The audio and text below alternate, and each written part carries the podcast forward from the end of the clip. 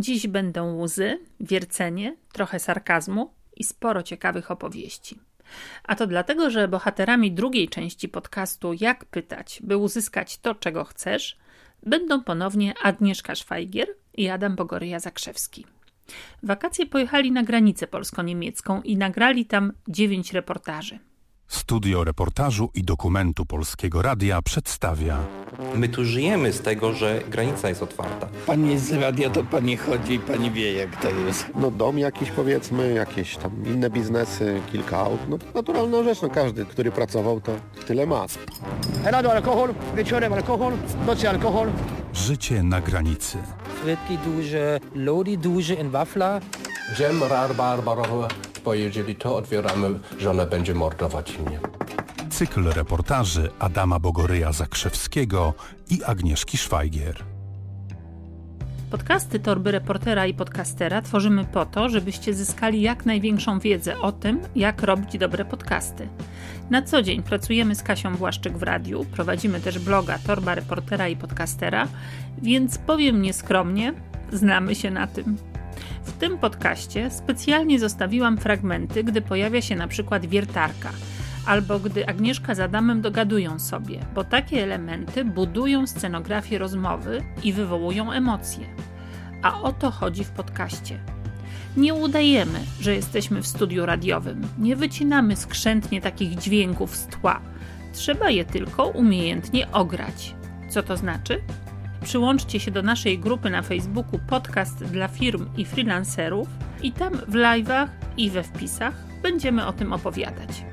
Więcej o grupie na końcu podcastu, ale teraz wracamy do naszych bohaterów. Jeszcze tylko przypomnę, że Słuchacie podcastu Hani i Kasi z torbyreportera.pl Proszę. Dzień dobry. O, witam. Czy przypadkiem pani by nie zjadła krupniku? Znakomity. Otwieramy przed Wami drzwi do świata dźwięków, podcastów, reportaży i opowieści. Zapraszamy. A to pani nagrywa? Agnieszka Szwajgier, dokumentalistka, muzyk, psycholog. Od ponad roku pracuje w studiu reportażu i dokumentu. W radiu trochę dłużej. Zdecydowanie dłużej reporterem radiowym jest o wiele od niej starszy Adam Bogoryja Zakrzewski. Razem wybrali się w podróż, a ja z niepokojem zastanawiałam się, czy się nie pozabijają. Wrócili i całe dnie spędzali na montażu. Nie chciałam im w tym przeszkadzać, dlatego pytania wysłałam mailem i poprosiłam, by odpowiedzieli na nie w czasie przerwy na kawę. Powinniście jeszcze wiedzieć, że Adam spędził wiele lat w Szczecinie, pracował tam w radiu i pogranicze jest mu bardzo bliskie sercu. No to zaczynamy. Były sytuacje, kiedy czując, że czasu mamy mało, zaczynałem rozmowę po to, żeby wydobyć podstawowe rzeczy, żeby one nam nie uciekły, bo liczyłem się z tym, że ten rozmówca może za pół godziny, za godzinę odejść. Zwłaszcza gdy rozmawialiśmy z osobami trudnymi, na przykład um, alkoholikami, byłymi bezdomnymi oni mówią byli alkoholicy, y, to znaczy mówi się czasami byli alkoholicy, ale to, to jest błąd, bo oni alkoholikami już są całe życie, tylko im pić nie wolno. Ale po takiej osobie nigdy nie wiem, czego się spodziewać, kiedy się zmęczy, kiedy powie, że ma dosyć i odejdzie. I, i, i dopiero tobie wtedy pozwalałem mówić, co koleżankę, redaktorkę czasami denerwowało. Denerwowało, to prawda. Miałam takie momenty, kiedy na przykład szliśmy porozmawiać z kimś i y, ku mojemu zaskoczeniu przez pierwsze pół godziny nie dawałeś mi dojść do słowa. Nawet jak chciałam zadać pytanie w kontekście, to nie pozwalałeś mi i pytałeś właściwie o to, o co chciałam zapytać. Y, a ja ciąg myślowy. Mhm. Wtedy się czułam trochę jak taka właśnie praktykantka trzymająca mikrofon. A niesłusznie. Ale później, to znaczy i tu chyba jest ta, to clue przetrwania w duecie, tak mi się wydaje, że bo tutaj są dwa wyjścia w takiej sytuacji. Albo można się obrazić i już się nie odezwać, na przykład do końca takiej rozmowy. Obrażają się ludzie prości. Tak, tak, to już, to już znam. Yy, ale myślę właśnie, że to, co nas gdzieś tam trzyma w tym, że, że dajemy radę, bo, bo dajemy, to to, że chyba jesteśmy oboje cholernie ambitni i jednak ten reportaż jest na tyle ważny, że nic nie jest w stanie, wszelkie okoliczności zewnętrzne czytam jakieś emocje, no bo wiadomo, że jak trzymam ten mikrofon przez pół godziny, no to mogę się trochę zdenerwować.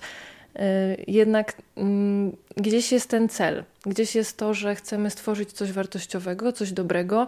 No i jeżeli widzę, nawet jestem podirytowana, ale widzę, że no właśnie, że, że na przykład y, jest jeszcze wiele ważnych rzeczy do, do, do pytania, albo mam jakieś inne też pomysły dodatkowe, no to jednak wchodzę z nimi i zostawiam tam te emocje na boku, bo najważniejsze jest to, żeby wykorzystać te chwile. Tak czuję. Ty nie? No, już myślałem, że nie spytasz drugiej strony. No to pytam. Bo gdy tobie oddawałem pałeczkę, czyli ten mikrofon, szłaś często w rozmowę o odczuciach i wydobywałaś bardzo dużo. Tylko zdarzało się zapominać o dopowiedzeniu konkretów, które budowałyby historię danej osoby. Jeżeli odczekałbym z pół godziny Twojej rozmowy z nimi, to przy tych emocjach i tym skupieniu yy, na tym, co on mówi, mogłoby być, było duże ryzyko, iż zapomni się o tym, by wrócić do tych szczegółów bardzo istotnych do opowiedzenia historii danej osoby. To racja, dlatego myślę, że sprawdził nam się ten sposób, którego nawet sami nie, wcześniej nie przedyskutowaliśmy, a on się narodził gdzieś w trakcie. Mówi się o dobrym i złym policjancie, ale u nas to trochę co innego, bo w dobrym i złym policjancie jest tak, że Najpierw policjant szturmuje trudnymi pytaniami, a potem wychodzi i ten dobry nagle tutaj, oj wie pan kolega, to jest taki, proszę mi teraz powiedzieć i rozmówca się otwiera. A u nas zadziałało coś, co musimy chyba y, wymyślić jakąś nazwę na to, bo najpierw y, Najpierw rzeczywiście ty wchodziłeś z takimi pytaniami, które wywoływały zdziwienie, bo nawet kolega ci powiedział, że e, zacytuję, Adam, ty cholera, ty cholero z tymi pytaniami, takie padły, padły takie tutaj oskarżenia. I rzeczywiście często było tak, że rozmówca naprawdę nie był przygotowany na to, że będzie tak od razu z grubej rury. I się po prostu wielokrotnie to się sprawdziło, bo bardzo szybko mieliśmy już coś emisyjnego, a zdarzało się tak, że, no, że rozmówca trochę nie wiedział, gdzie się zagrzebać, bo nie miał tutaj piasku, nie było ani nic, poduszek czy czegokolwiek, gdzie mógłby się schować. I wtedy rzeczywiście po, twojej, po, po Twoim wstępie, po Twojej rozmowie ja zaczynałam zadawać pytania, które najczęściej wyglądały, no to takie pytania, jakie często zadaję, czyli a co było dalej? A co pan wtedy poczuł? Takie pytania, e, które każdy gdzieś tam musi trochę sięgnąć głębiej, żeby, żeby odpowiedzieć. E, no i po takiej już rozmowie e, ty jeszcze raz wracałeś do wielu kluczowych kwestii, które myślę, że gdyby nie to, że byłeś obok i, i kontrolowałeś, no to rzeczywiście by umknęły. Więc, y, więc chyba nam się to udawało dosyć zgrabnie wszystko. No a co najciekawiej wypadło? Która historia, który temat, Twoim zdaniem? Najciekawiej. Bo powstało dziewięć. Tak. Dziewięć reportaży. Od zamkniętych y, mostów na granicy i, i skutków y, epidemii koronawirusa, przez bezdomnych, Polaków wykorzystywanych w Berlinie, przez innych Polaków, przez służbę zdrowia. Co tam jeszcze było? O targowiskach było. To było ciekawe. Tu każdy ma dom i kilka samochodów. Powiedział nam jeden, jeden z handlarzy. Tu, y, tu, tu no, że w sobotę jest w stanie tak, że nie będzie pracował u nikogo, bo mu się nie opłaca, kiedy on w sobotę może zarobić 5 tysięcy złotych, tak? W jeden dzień. Rzeczywiście y, wiele z tych nagrań było takich, że wracaliśmy z uśmiechem do samochodu. Probiert mal, schmeckt gut. Das ist erstmal schon mal deine. Alles? Das schon. 11 Euro bitte. Also wir haben gekocht Gurken, Käse und Wurst. Wurst? Ja. Oh, äh, Fanta Diesel kostet 14 Euro. Alles Ordnung, schmeckt? Ja. Nächste Mal bitte gucken, ja? Ja, danke. Jak następnym razem będziesz w Polsce, to zajedź znowu do nas. Na jedzenie, jak ci smakowało. Ja, ich bin so. Tut mir leid, aber... Mam na imię Andrzej i jestem właścicielem imbisu na Lubieszynie przy granicy z Niemcami. Z zawodu jestem jubilerem, kucharzem, technologiem żywienia. To 30 lat już pan pracuje tutaj? No tak 25. To musiał się pan już kokosów dorobić. Mogę, mogę zapytać? No, no co, no dom jakiś powiedzmy, jakieś tam inne biznesy, kilka aut, no to naturalna rzecz, no każdy, który pracował, to, to tyle ma, tak? Wszyscy no tutaj są zarobieni, no co tu się oszukiwać, jak to się, no po prostu się zarabia, tak? No nie poszedłbym do pracy teraz gdzieś do kogoś jako pracownik, na pewno, nie? No ale jak zarobię 5 tysięcy, no to, to, to ja to mogę w sobotę tyle zarobić, nie? No to...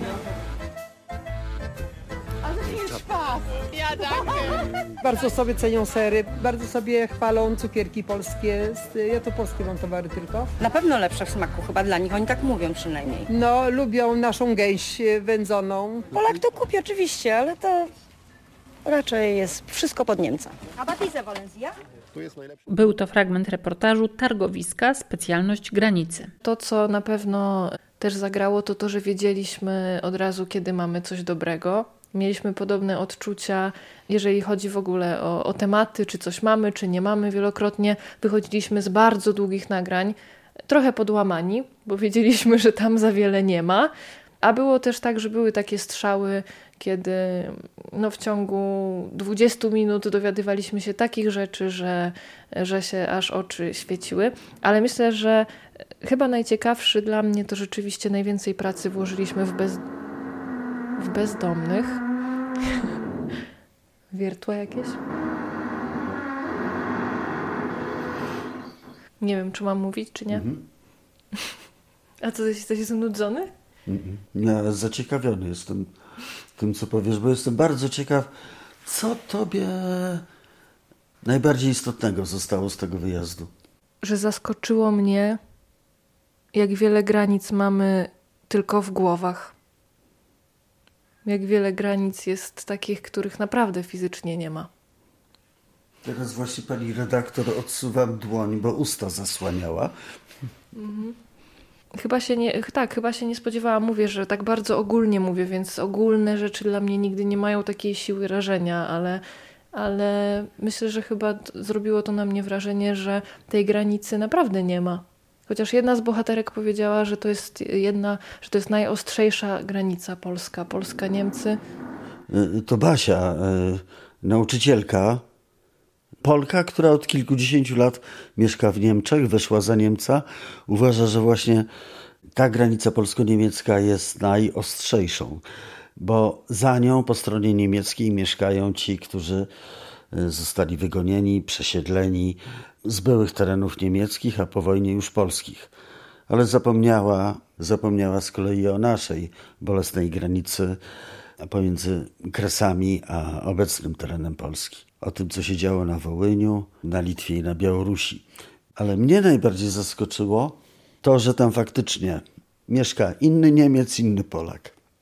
Że oni wzruszam się aż, no, coś mi w gardle, e, trudno mi słowa przechodzą, ale i, i, i nawet oczy się zaszkliły, ale oni patrzą na siebie inaczej, nie ukrywajmy, też z racji korzyści finansowych, jakie jedni czerpią. Możesz otrzeć łzy. Jakie jedni czerpią z drugich, ale te kontakty biznesowe, może za duże słowo, ale to, że tu kupi krasnala, koszyk, taniej jakieś warzywa, wspaniałe wędliny polskie, a my zarobimy z kolei na Niemcach, a też jeździmy do nich, tylko właśnie nie, a przede wszystkim do pracy. To te kontakty wynikające z chęci zarobienia przełożyły się na te osobiste. Nie bez powodu na przykład Niemki potrafią przyjechać ze słoikiem dżemów z Moreli, które właśnie kupiły na targowisku pol w Pols polskim i, i poczęstować sprzedawcę. To nie jest już zwykły układ biznesowy. No ale to musimy też y, się przyznać w imieniu naszych, w cudzysłowie, w imieniu naszych, że też y, przyznawali nam się ludzie, że mieli łupież na Niemców. I że tych Niemców to tak trochę spod byka tak patrzyli na nich niepewnie i trochę ci Niemcy to tak nie po drodze byli. Hitler, wiadomo, tak, stare historie. No i jedna z bohaterek też mówi o tym, że dopiero zmieniła ten stosunek swój do Niemca, kiedy zaczęła pracować na jednym z jarmarków w Lubieszynie. No i zobaczyła, jacy ci Niemcy są, że mówią dzień dobry, że uczą się polskiego, że pytają, co słychać u rodziny, że przynoszą te dżemy.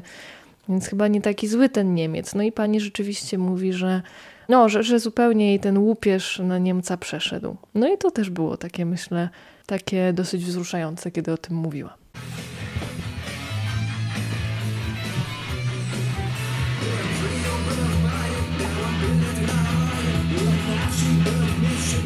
O, dzień dobry. Próbuję grać na gitarę, ale jeszcze nie wiem, co, co mam grać. Byłem Rio, byłem w Baju, miałem bilet na Baju, byłem na wsi, byłem w mieście, byłem nawet w Budapeszcie, wszystko Obama mówię wszystko Może czasem trochę mniejszy, ale potem jeszcze większy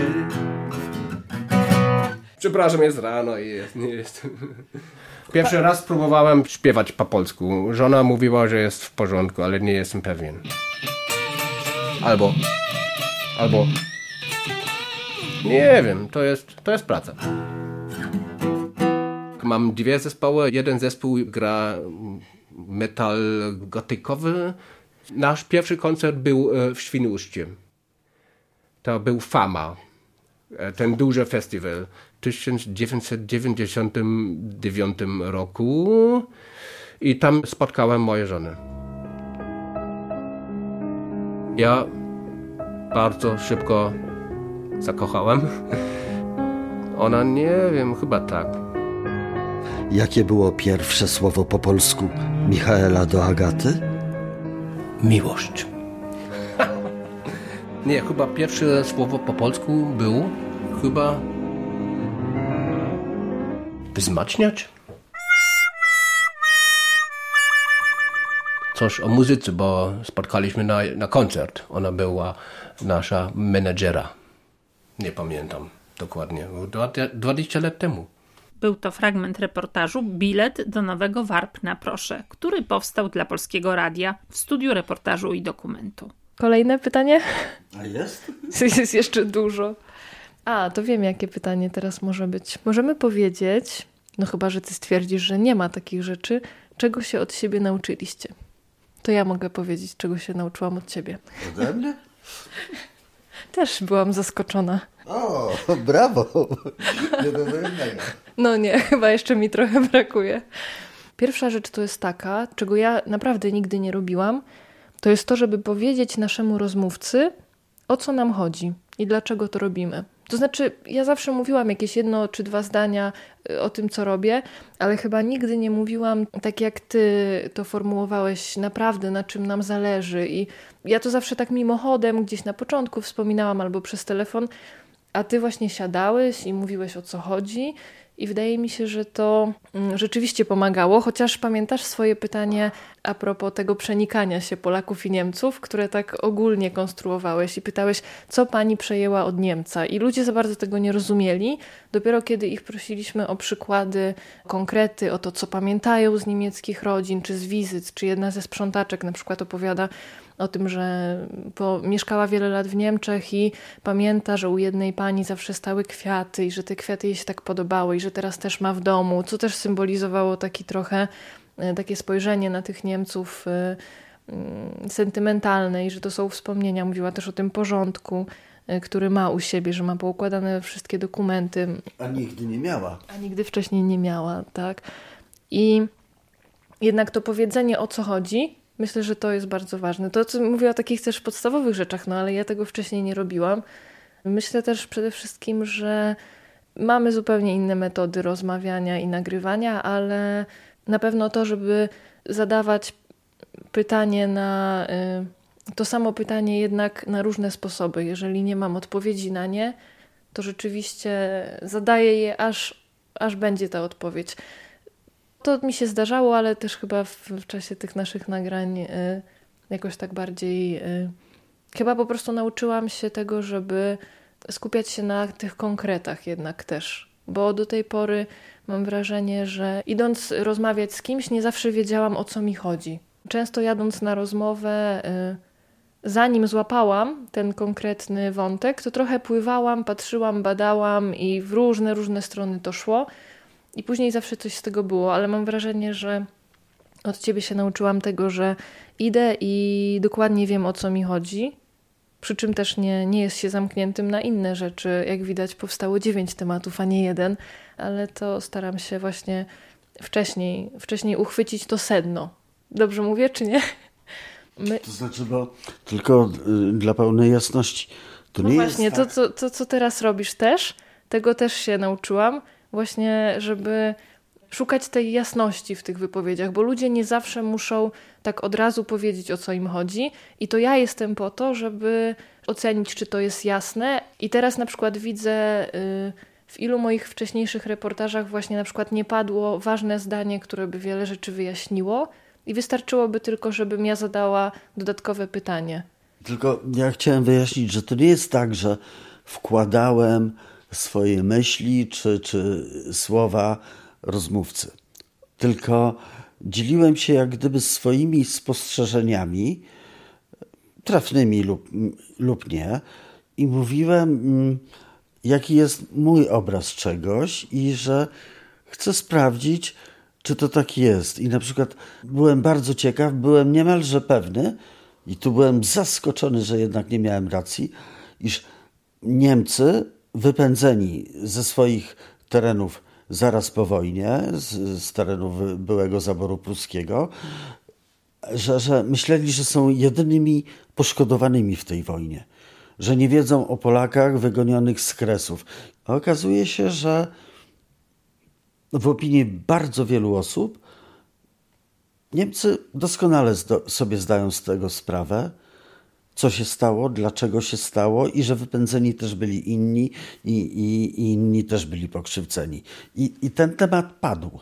O, teraz ładny przykład tego, jak rozmówca się zamyka. Mogę dalej, czego się od ciebie nauczyłam? Jeszcze czegoś ciekawe. Nauczyłam się jeszcze od ciebie tego, żeby. Jeszcze dwóch tylko rzeczy. To niedużo jak na dwutygodniowy wyjazd. Nauczyłam się od ciebie tego. Nie tak mało.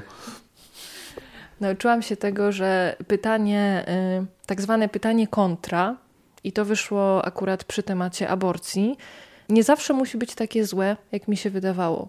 To znaczy, to jest śliski temat, bo ono raz zadziała i raz otworzy bohatera, raz zamknie. Śliski sposób. Śliski temat, no śliski sposób. No. Temat był śliski, ale mówisz o sposobie zadawania pytania. To masz na myśli, tak? Tak, dziękuję. Poczekaj, poczekaj. Jeszcze mamy parę minut do zakończenia tej rozmowy. A więc kontynuując, że y, pytanie tak zwane, nie wiem, pytanie kontra, czy właśnie takie pytanie prowokacyjne, za którymi ja naprawdę nie przepadam, dlatego że one tak bardzo często zamykają, bo człowiek y, zaraz się może poczuć oceniony, zaraz nam się tutaj zamknie zupełnie. A kilka razy rzeczywiście było tak, że Twoje pytanie tak jak w przypadku rozmowy z Izą, która opowiadała o dokonanej aborcji. I pamiętam, że kiedy zapytałeś ją, dlaczego nie chce mieć dzieci, zadałeś to pytanie w taki sposób y, takiego zupełnego, zupełnej oceny jej niezrozumienia. Nawet jeśli nie chciałeś, to powiedziałeś, że ty masz dzieci, że trochę sobie tego nie wyobrażasz, że na stare lata. Czyli jakby jednak pokazałeś siebie gdzieś w tym pytaniu. I ja się tutaj bałam, że ona słysząc to zaraz się gdzieś tam obruszy i stwierdzi, że ona nie będzie w takim razie rozmawiała.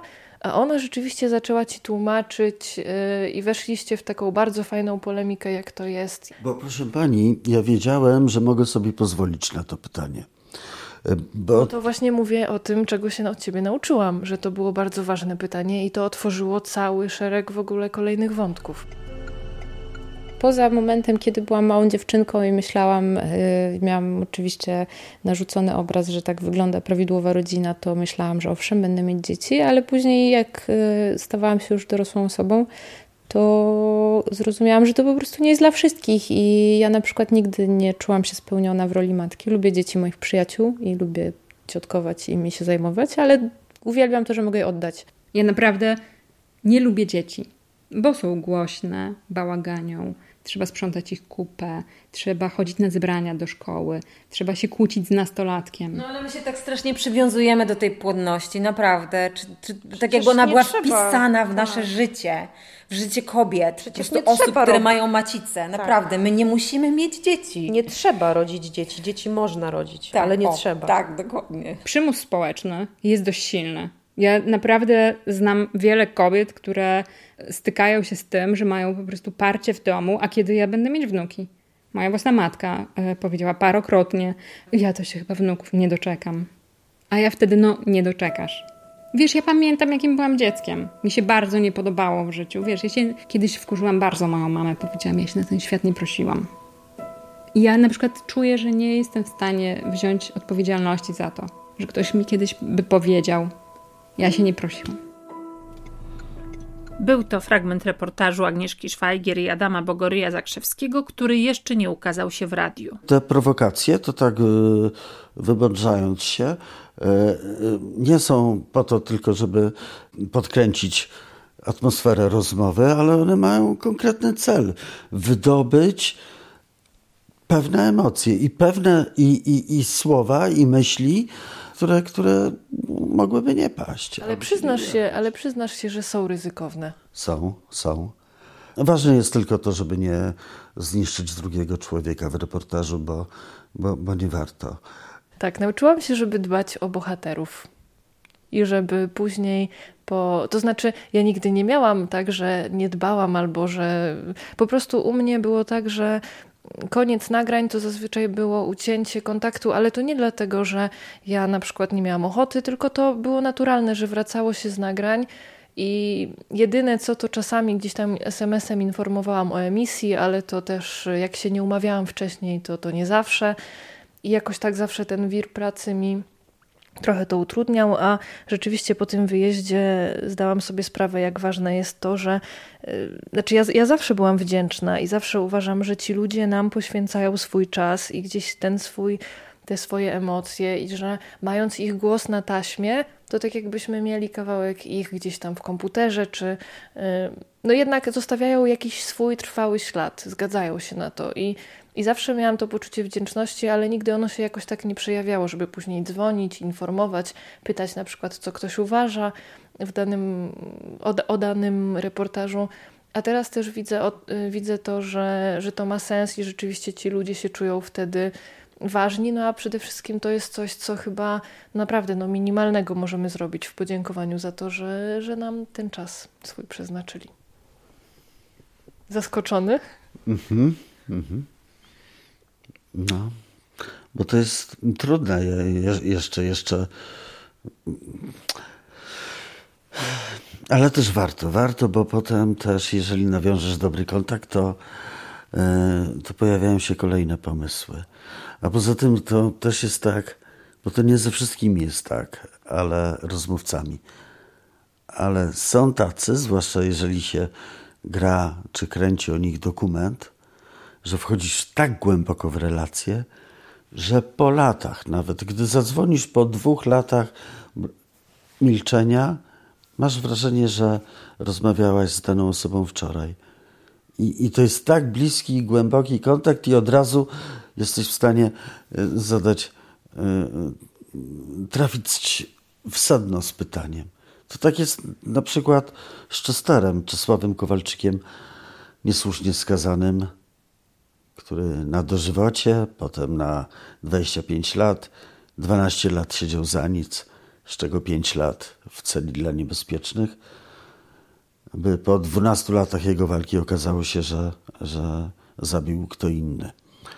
Ale kontakt z nim stał się tak głęboki, że, że, no to, że mamy go do dziś. Przy czym też e, wiadomo, że nie możemy przesadzić z tym kontaktem. To zresztą chyba Kasia, Kasia B, obecna tutaj duchem, jest autorką takiego powiedzenia, że jestem reportażystą, a nie psychologiem. Tak? Czyli jednak wszystko gdzieś, gdzieś tam ma swoje o, granice. Tak, tak. Chcesz powiedzieć, czego się ode mnie nauczyłeś, czy przechodzimy do kolejnego pytania? A mam wyjście? Wyjście jest zawsze, o czym cię przekonywałam wielokrotnie. Z podziwem e, patrzę i słucham do dziś właśnie tej umiejętności, ja się uczę tego cały czas, bo to nie jest takie łatwe, zadawania takich pytań, które rozluźniają drugą osobę, dla której te one nie stanowią kłopotu, by odpowiedzieć. I to powoduje, że po dwóch, trzech takich pytaniach, na które łatwo jest odpowiedzieć drugiej osobie, ona zaczyna mówić coś głębokiego, istotnego, a prawdziwego i, i co mi, gdy, gdy poprzestanę tylko na konkretnych pytaniach, jest trudno uzyskać. No poza tym Twoja tolerancja dla sytuacji, w których ja przejmowałem pałeczkę i, i nie dopuszczałem Cię do głosu, bo chciałem koniecznie dowiedzieć się o tym, co, co było istotne. I, I też się tego nauczyłem, bo też były takie sytuacje, kiedy nie przeszkadzałem Tobie w rozmowie i, i, i pozwalałem długo mówić. Też tak było. Zdziwiona Pani jest, tak? Nawet sobie nie zdajesz z tego sprawy. I tak się przekomarzali i opowiadali na tyle długo, że materiału mam aż na trzy podcasty. Trzecia część podcastu Jak pytać, by uzyskać to, czego chcesz, za dwa tygodnie. A teraz obiecane na początku info o podcast dla firm i freelancerów. Grupa powstała niedawno. Na razie jeszcze nie jest nadzwyczaj liczna, ale jest w niej mnóstwo radiowców i podcasterów. Jedni i drudzy zawsze chętnie dyskutują o sprzęcie i montażu, więc uzyskasz od nich sporo rad. Jedni i drudzy szukają również bohaterów do swoich audycji, a sami często mają tyle do opowiedzenia, że mogą stać się rozmówcami, bohaterami Twojego podcastu. Warto i z tych względów przyłączyć się do naszej grupy. Poza tym planujemy live'y, które przeprowadzą Was przez cały cykl produkowania podcastu, od zaproszenia gościa poprzez sprzęt, rozmowę, montaż, realizację. Podzielimy się z Wami całą naszą wiedzą, więc nie wahaj się i wskakuj na Facebooku do grupy Podcast dla firm i freelancerów.